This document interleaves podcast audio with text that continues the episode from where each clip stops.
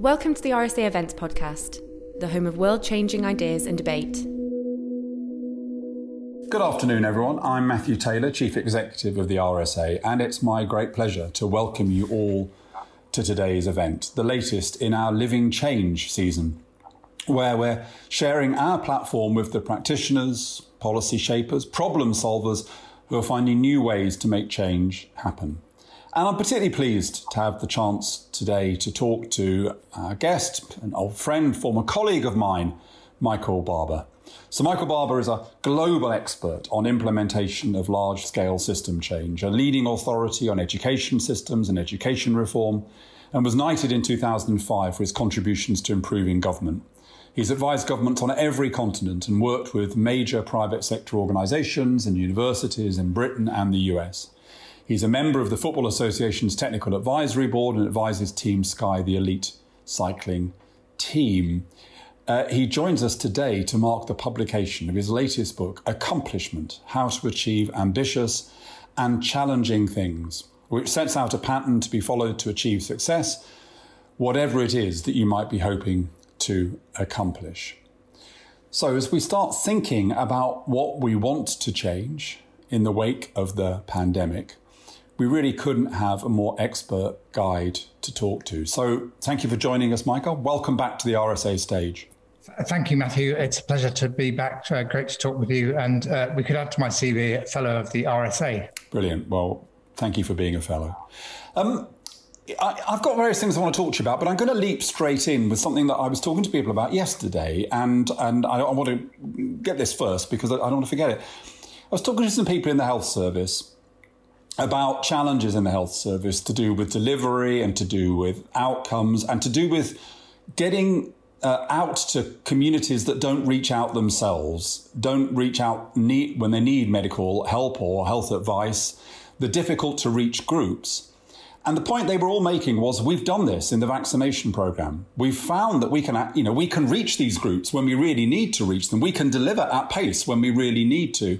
So, Michael, for you as a, as a deliverer, the story of the vaccine uh, must be fascinating for you. And the, the question of what we can take from that uh, and how we can build on that is, is also one that we, we, we, need to be having a conversation about, don't you think?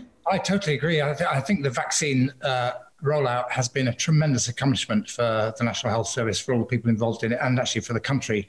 Um, as I came out of my uh, vaccination uh, three weeks ago, I said to somebody on the way, it makes you proud to be British. It felt more, the, the, the thing it most closely related to in my own personal experience was the London Olympics. Just everybody pulling together, getting behind it. So I, I, congratulate all the people involved at every level in, in the rollout of that. I do think there are lessons to learn. One of the things, uh, as you know, Matthew, that I've talked about with the Treasury in uh, looking at the value you get for public expenditure, obviously you want to achieve some goals, some particular, call them targets, call them goals, but you want some outcomes for the money. But also, I think you get better public value if you get real public engagement. You get engagement of the users motivated. You get the the the, the public servants providing the service. That sense of engagement, you actually get much better public value for the same amount of money.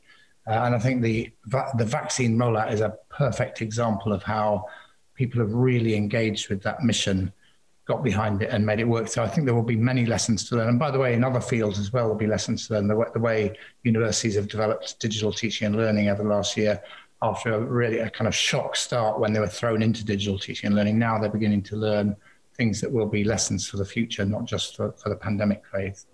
One thing I was particularly struck by, which is and and and you, you know, one of the things, you know, you're an incredibly positive, optimistic, problem-solving guy, but you, you must have frustrations like the rest of us do. And one of the frustrations is the fact that lessons seem to be, have to be learned over and over again. And and one of the things about the, the vaccination program is that what it's reminded us is that you know, if you want to reach into those communities that don't naturally come forward to ask for help and who feel potentially suspicious of authority, you've got to go out to the communities. So I was talking to the manager of an integrated care system yesterday, and he was saying that initially there were different vaccination take up rates in his area, and it looked like there was a kind of social class dimension to this. And, and people were saying, well, you know, the reason that you're getting a lower take up rate here is because, uh, you know, these are working class communities or more BME communities. when he looked at it, it wasn't that at all. It was simply that they just hadn't put the vaccination centres in those communities.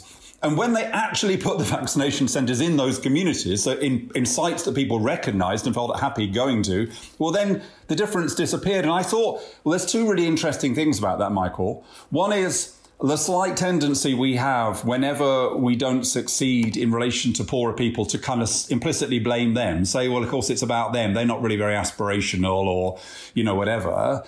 Uh, and, and, and secondly, this kind of uh, idea that, that, that, you know, if you don't reach out into those communities, you're not, you know, you're not going to make a difference. And it doesn't matter how high a hill you stand on shouting about what's good for people, you've actually got to go out and meet them. I totally agree. And we, we in, um, I've been working um, through colleagues of mine with uh, a dozen or so American cities on responding to the COVID 19 crisis, but also the, the, vaccination campaign. And exactly that point comes up again and again. And in fact, it applies across the public services. If I think of the universities that do really well on encouraging access and participation, they're going to find the students. They don't wait for people to come to them. Um, my favorite example is the uh, the guy who ran the Cal State system, California State system, who spent lots of Sunday mornings going to African American churches because that was the time when you could meet families in an engaged way in a in a space where they would be open to a really vigorous conversation, and that way they recruited. Uh, uh, many uh, African American students who would not otherwise have gone to Cal State, and similarly, uh, the Vietnamese community in California, there were various social centers, and he he worked all out where to be at the right time, and then to actually go and do it. And I think outreach, that's too too glib a word, but getting out into the communities and finding people and encouraging them, and the, the things like the location of vaccination centers, all of that is important. And it exactly as you imply, it it takes you away from being rather patronizing and treating these people as victim, treating the people as vi- victims or, or, or um, somehow uh, labeled as excluded, and just going to find them and making it easy and straightforward, or as easy as possible for them to take the action they need, so they, they take control of their own future. That you've made it possible for them. And my point about how we have to keep learning this lesson is, is that when I hear about this, it just reminds me of Sure Start and the fact that what we learned from the first evaluation of Sure Start was that it wasn't really reaching the groups we wanted to reach because it had a kind of open door approach. The assumption was, well, we'll set up this facility and people will come to us.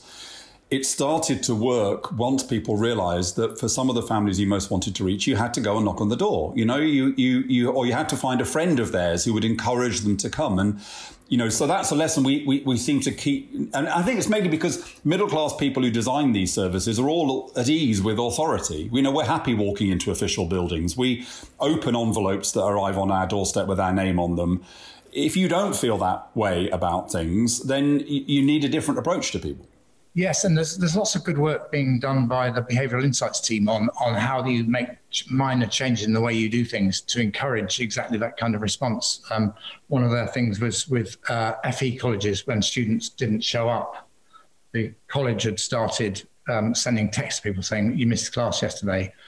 And it made a marginal difference, but when they got the friends of the person who missed the, the session to text it, him or her, that made a big difference. So it's, it's, small things like that can make a huge difference. But but it's it's. I think you're implying an attitude of mind that I think is really fundamentally important here.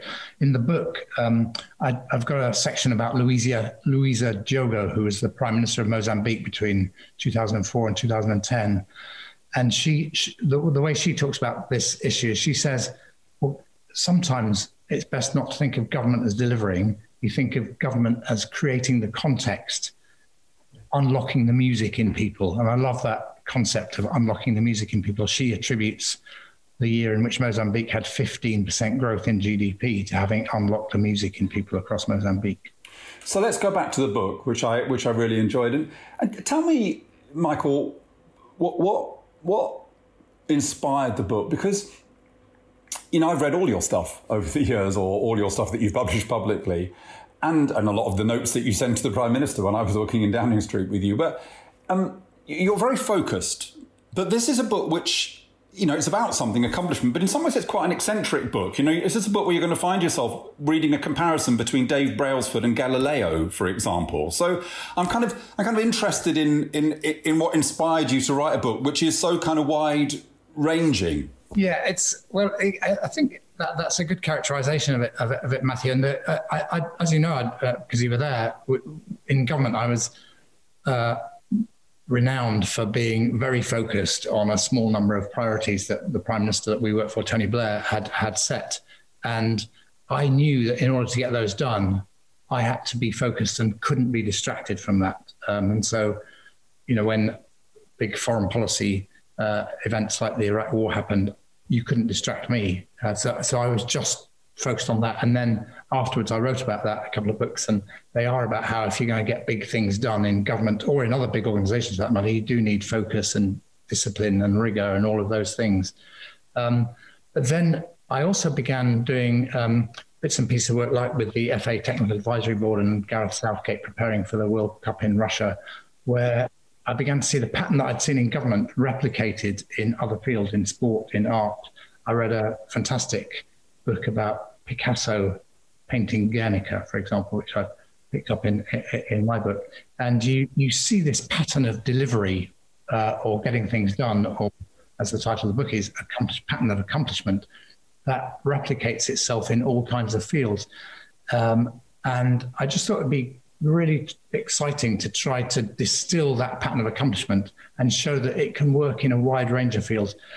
And for my critics in, uh, of my government work who uh, say it's all top down and too rigorous and too data driven. What I wanted to show is some of the great creative acts of our time actually do need that kind of rigor. So, so it's not an either or, the two go together. Uh, Guernica is one of the great paintings ever, certainly one of the great paintings in the 20th century. But if you look at what, what uh, Picasso was doing in the three or four weeks he put it together, uh, it was absolutely disciplined with people checking on delivery, all the rest of it. So I, I, wanted to get into that wider argument that creativity and discipline and rigor actually often go together; they're not separate.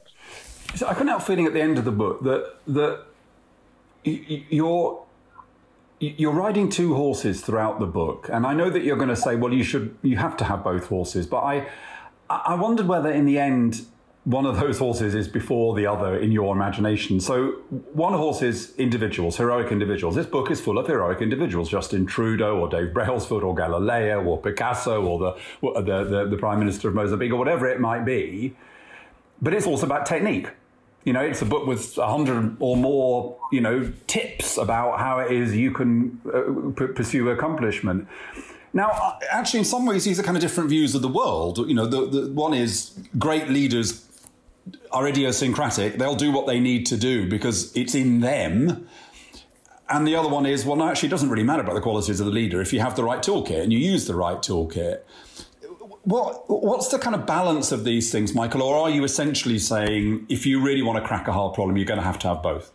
Well, I think, I, I, first of all, I wouldn't argue, uh, hadn't intended to argue, and don't think I do argue in the book that, that an individual leader, idiosyncratic or not, on his or her own can get this job done. It's how they build coalitions. It's how they build a team around them. It's how they wide. I've got a whole section on ever widening circles of leadership. I take that um, the brilliant Alan Stern, who sent the New Horizons spacecraft to Pluto.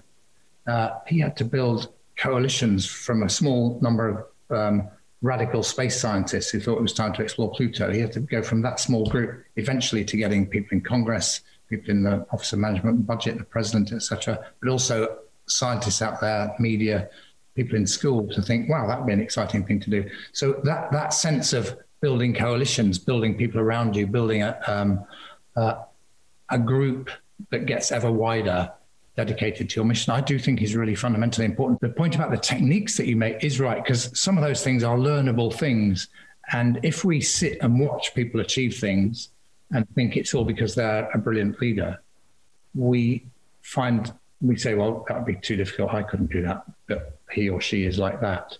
But if you know that behind the great leaders, the people who achieve great things, are a set of techniques that if you apply them, you can do that. That's important. And so I am riding two horses in the sense of any individual that wants to set an ambitious goal can get on and do it, and these techniques will help.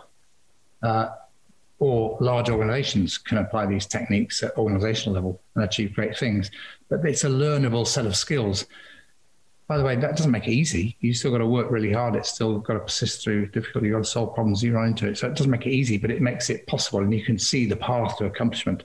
And if I had one outcome from the book that more people thought, I can get that done, uh, I can get that which will be fulfilling, will be good for the world, will be good for me. If that was the outcome of the book, I'd be thrilled to bits. There's a, a, reasonably strong kind of autobiographical element to the book, Michael, in the sense that you talk about your own attempts to run a half marathon fast or you cycle across the west coast of Britain, and, and partly that in the wake of, of having to, to, to, to deal with a cancer diagnosis. And, you know, that, that's very interesting. And also, you know, your, your, your examples go from when you were working for the teachers union in the early 90s right up to the present day. Now, I've kind of teased you in the past by, by kind of sometimes saying, well, um, perhaps I haven't done this in your presence and it might offend you, but sometimes I say, well, there's pre Barber there's Barber Barber, and there's post Barber Barber. You know, that your thinking has evolved over the years. Share with us, in a sense, what what have been the big things that have developed in your thinking about accomplishment over your incredibly, uh, you know, successful career?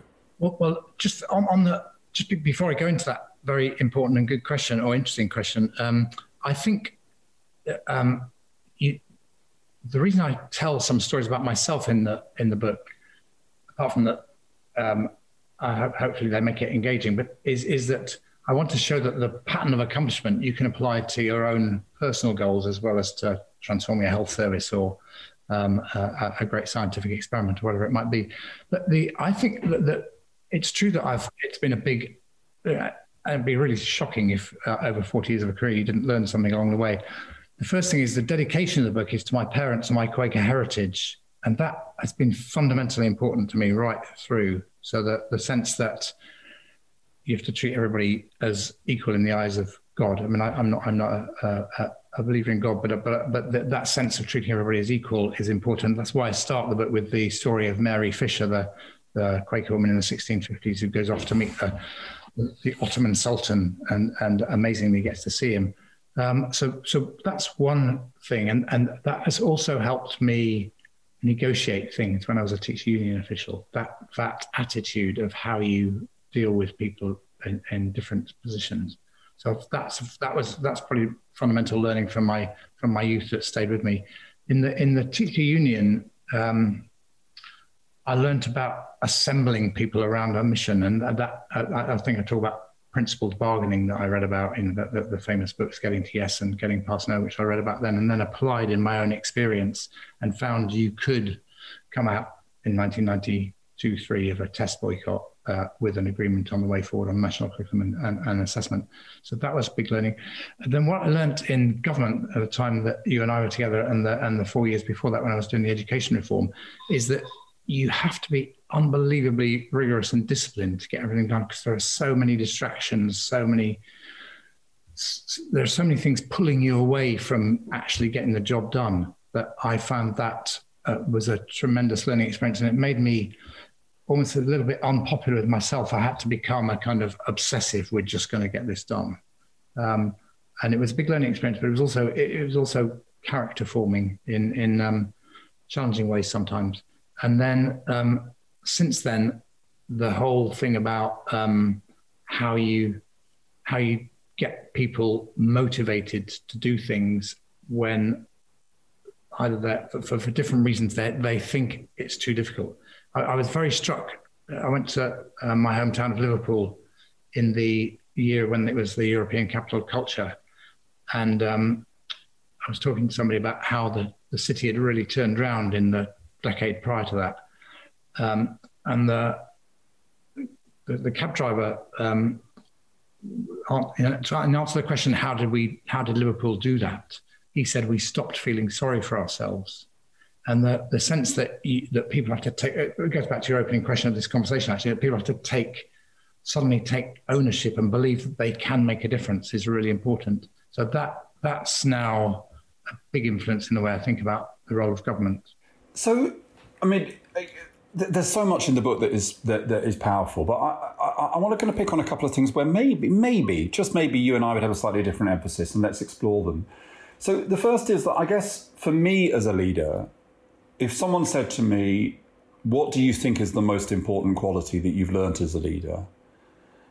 I would say it's the ability to recognize inherent trade-offs, challenges, dilemmas, to name them to share them and to seek not to transcend them because they are inherent, but to kind of move the curve to the right, to move the trade off point a bit.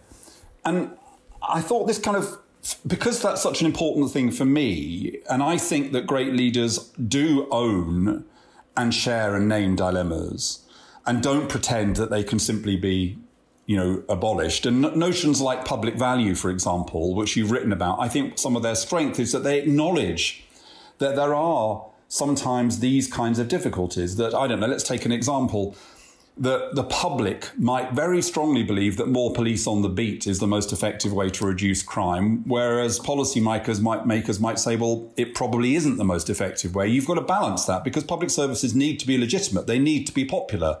They need to respond to the public, but they also need to achieve a, an outcome. Do you think do you think you underplayed at all the importance of dilemmas in leadership? It's possible. I, I always um, I always challenge the word balance at first sight and suggest replacing it with the word combination. Can you do both? Now that, but, but you're right. Of course, there are some real trade-offs uh, where, where, however hard you try, you can't do both. You have to do one or the other, or, or, or be somewhere on the spectrum. Um, maybe I underplayed it, but I, I do think the, I think in lots of public service debate in the media, but also lots of conversation I have, people far too rapidly get into an either or, uh, what I would call a false dichotomy. And I often say to, uh, to, to, people, the road to hell is paved with false dichotomies. Actually, quite often you can do some combination of the two. And the public value work that I've done with the Treasury and that's described in the book is does talk about how you can achieve some short and medium term goals, but you can also think in stewardship terms. And this is really important going into the future with the climate change challenge, things you've been writing about yourself um, where we have to achieve things, but bear in mind the long-term future. And that, that's, I think that's a growing part of leadership. And there are some genuine dilemmas. Maybe I underplayed it. I don't know. People will read the book and, and let me know. The story I tell in the book that relates most closely to this is Frederick Douglass, the escaped slave who then spent 20 or 30 years campaigning against slavery and then after slavery was abolished campaigning for, for equity in the, in the United States. And his relationship with Abraham Lincoln is important to me because he is outraged that uh, the Civil War starts and Lincoln still doesn't emancipate the slaves uh, or, or, even uh, proclaim that he's going to emancipate. In fact, he even says to the South, if we if we can avoid war, you can keep slavery as long as you like, as long as it doesn't expand. And and um, Douglass just can't believe that because he's a campaigner uh, with a moral cause, a powerful moral cause, and he's a very brilliant campaigner.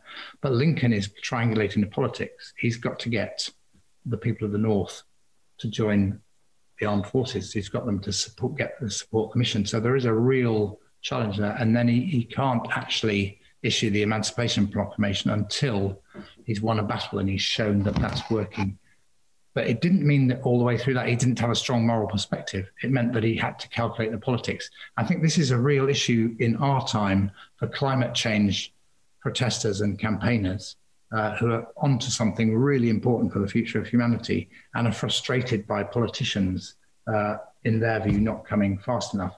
But the politicians are often trying to calculate their way through the politics, even though they believe in the mission. So if you take Justin Trudeau, introduces carbon pricing and then wins the next election, but it was a tough battle in 2019. So these are these are challenges. I think your point about the trade-offs and calculating them is important, and, and I think I would like to urge people to have more respect, not all the time, obviously, but more respect for politics because politics is how we set societies up to solve these dilemmas.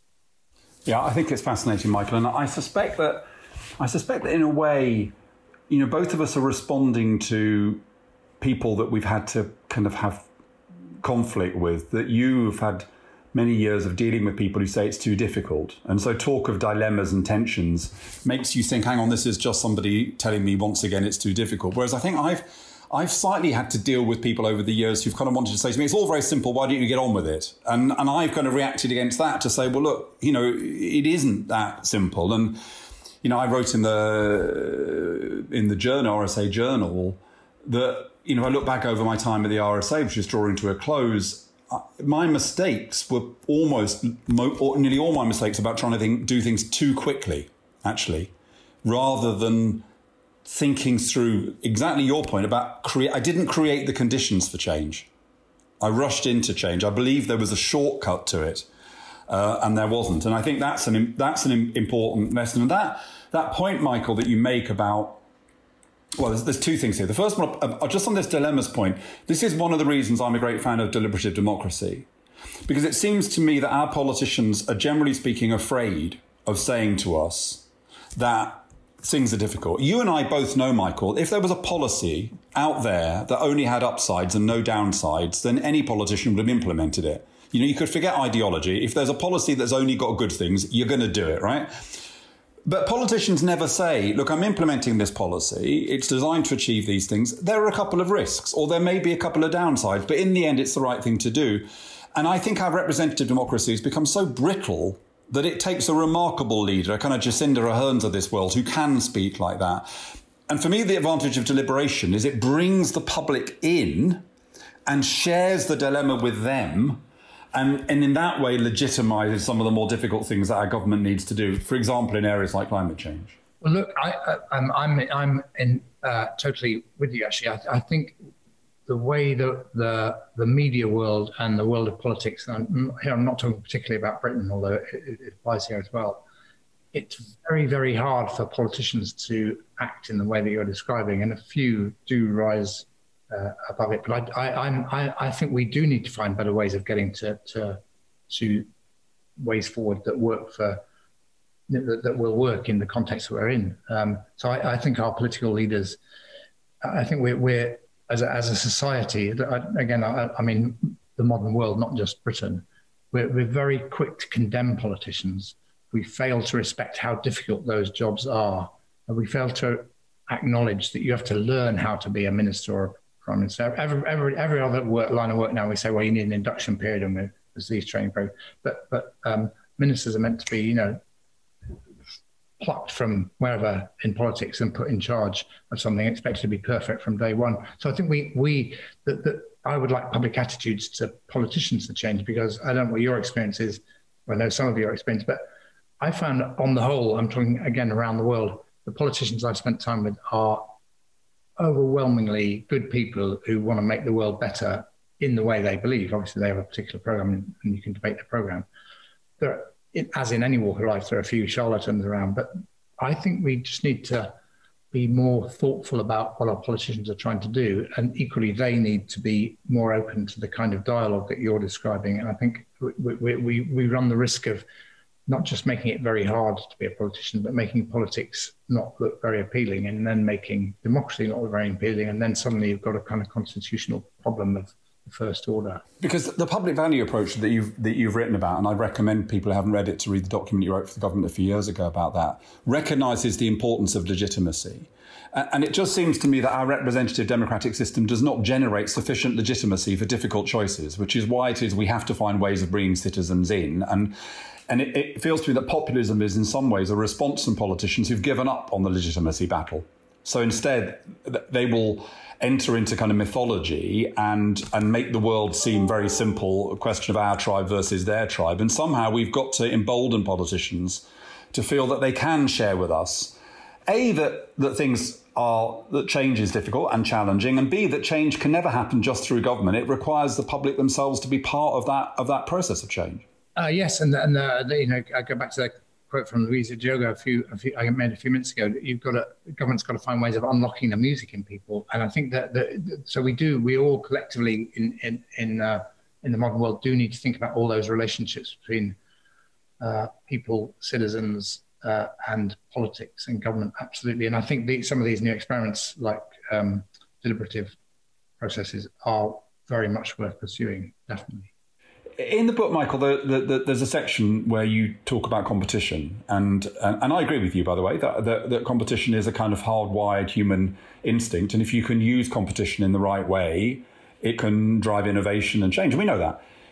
But your book is very optimistic. You know, it, actually, I, when I read your book, it was the thing that inspired me to start doing every Friday cycling to the river and jumping in the water. I mean, I just thought, you know, an old bloke like you can do this stuff, so can I. So it, it is that kind of book. But I, I guess another ch- challenge to you would be do we also need to recognize the things that we've got wrong? And the thing, I'm sorry if this sounds like a slightly techie term for those who aren't, who don't live in public sector land, but the whole new public management experiment, you know, we had kind of 25 years of trying to kind of basically thrust commercial practices, market practices, competition, performance related pay, business ways of doing things into the public sector. And this was supposed to lead to a kind of massive gains in productivity. It, you know, it didn't really work. And, and now we see even a conservative government moving away from, you know, markets in the health service towards more integrated models. What's your kind of view now if we look back over that very deeply held assumption amongst public sector modernizers for many years that, that, that that, that commercializing the public sector was the was the key to, to improving its productivity? I think there. Are, well, it's a it's a really good debate, and I think the there, there are two. I want to separate two things out conceptually, but of course they're related. The first is that competition, as you say, is part of um, human development uh, and progress over uh, eons.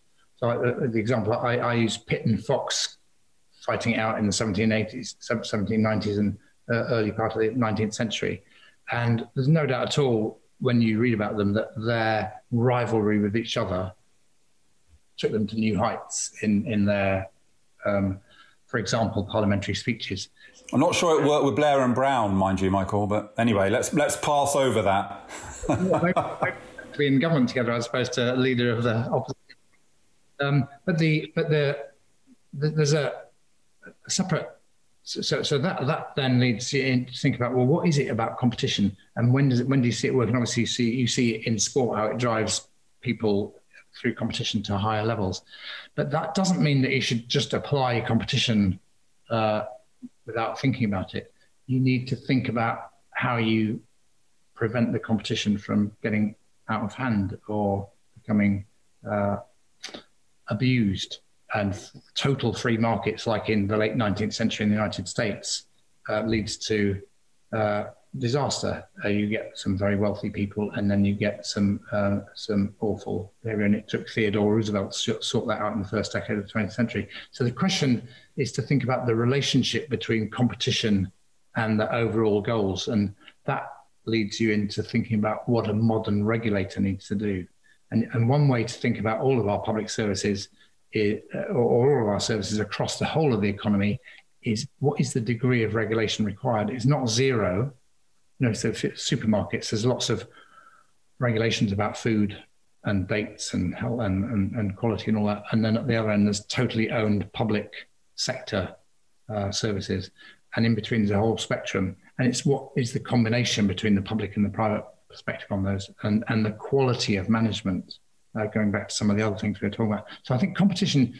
It, it, I often I, I got bored, and that's why I wrote that bit in the book about this.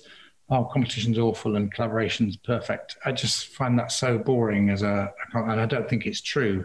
But the idea that you want competition and collaboration in the right places at the right times, I absolutely support. And it's getting it's at the level of detail we need to work this through. Yeah, uh, well, I completely agree. My view, my view is that in the end, collaboration, competition, and authority are the things that drive us. And what you need is to try to mobilize all of those drives within a system. Now, that takes me to my to my next point, which is that I think one of the characteristics as we move from Barbour Barbour to post Barbour Barbour is a, a greater willingness to talk about systems. And I think that may be because I mean, there are problems with talking about systems, which is it can be an excuse again for inaction, which is well, we can't we can't change you know we can't change one thing unless we change the whole system, and changing the whole system is too difficult. And also, sometimes, in my view, system thinking creates a kind of tries to create a kind of false notion of of certainty. If as long as we can define every bit of the system, then we'll absolutely know how change is going to affect. And that's not true. That's just not how the world works. Human beings aren't like that. But nevertheless, I do sense, Michael, that you have become more, you, you talk more about systems in your more recent work. We have a phrase at the RSA which we use to describe change. We talk about thinking like a system and acting like an entrepreneur. So, what we mean by that is understanding that an equilibrium is a system equilibrium. And if you want it to change, you've got to reimagine the system, not just one bit of it, but you've got to reimagine how this whole system would be working. But that, the way you get from here to there is to be very agile and very adaptive because the best laid plans of mice and men, things don't work out often in the way that you think they're going to work out. You know, be, be, be absolutely frank, Michael. If you think it's gobbledygook, then tell us. But do you think this notion of thinking systemically and acting in a kind of agile entrepreneurial ways, is that, does that reflect your own experience? I think, I think that Yes, I mean basically, I think that is that is right. So if you if and, and let's apply it to some of the fields other than government that that, that are, are, in my dealt with in my book. So you take the two women brilliant women scientists that, are, that are featured, um, Lucie Green and Jane Mellor. They they are at one level they're individuals. You know, Jane Mellor's absolutely determined as a biochemist to understand what she calls gene expression. Um, don't ask me for the details of the science, but it's very the far end of, uh, of understanding uh, DNA and all of that. And what does she? So, so she, an individual, is is that kind of driven individual. But what does she do every day? When I said, "What do you do all day?" Because I'm interested in what people do all day. She said, "I go into the lab every day with an open mind," and she talks with her PhD students, and they're part of a system that are doing a wider set of research. And then Oxford University's biochemistry department is part of a bigger system that is uh, the British government's uh, and a range of other agencies' investment in science for the future. I do think you have to think about those relationships absolutely like that. So she'd be an example. And Lucie Green, who's uh, a space scientist, similarly, you're you're doing you're you're she's doing similar things, but with the very big and, and distant as opposed to the very small. Um, and I think that that is an important angle on this. And the other thing is, which comes very clearly through from those interviews with them, is they're part of another system which is not anything to do with Britain or Oxford or, uh, in Lucie Green's case, uh, UCL. It's to do with that field of science across the world. And if, you, if you're Lucie Green or Jane Mellor or many other scientists, and actually it applies to other academic fields, you're part of a system which is all the historians who are studying that theme around the world. And your peers are a key element of judging whether your accomplishment is serious. And most of the time, that's a powerful motivator. But sometimes it's a problem because you come up with something new, and the whole field says that can't be true, and then you've got to you've got to fight uh, to, to, to sustain your point of view. So yeah, system and individual both go together absolutely. So, I mean, Michael, what I could, I could, I could, we could talk for all, all, all, afternoon, and, and the book is, I mean, we've only scratched the surface of the book, but just kind of one last question for you, which is, I was very heartened to see that this government uh, has invited you to help them. Um, but I also thought, well, this is a big battle because my perception of this government, and we were talking earlier about the success of the vaccination program, and maybe that will be a game changer, but my sense has been this is a government that isn't terribly focused on delivery, uh, where there's often quite a big gap between what is asserted, the aspirations, the rhetoric, and the capacity to think through what actually would be involved in in delivering it.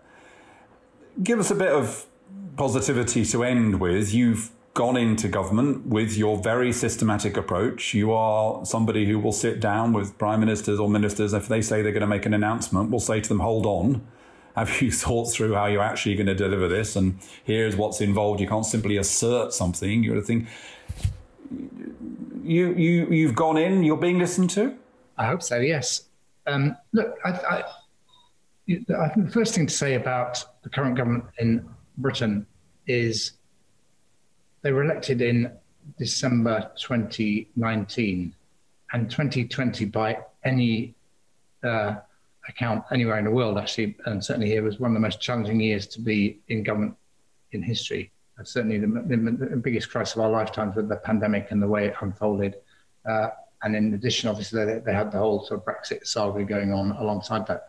So 20, 2020 was a, let's call it a learning experience. It was a very, very demanding year to go through.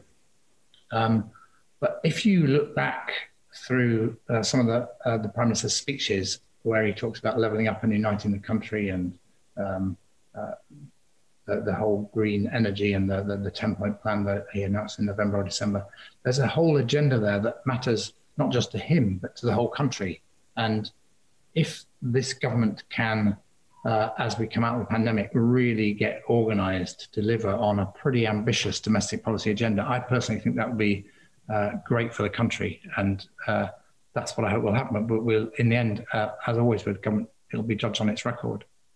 Well, you've you know you've you've done this work, amazing work that you do in all sorts of environments. Some of them incredibly challenging. You write one of the bits of the book which I found most fascinating was the work that you did in Pakistan in, in incredibly challenging circumstances in Lahore. So, you know, if you can make change there, then I'm sure you can make change here. I think the one thing I'd say to you, Michael, is it's one of the lessons. If you remember when we worked in Number Ten, that we we learned the phrase we used to use quite a lot was under promise and over deliver. And I can't help thinking that might be a phrase you might want to kind of pass by, by our current prime minister at some point.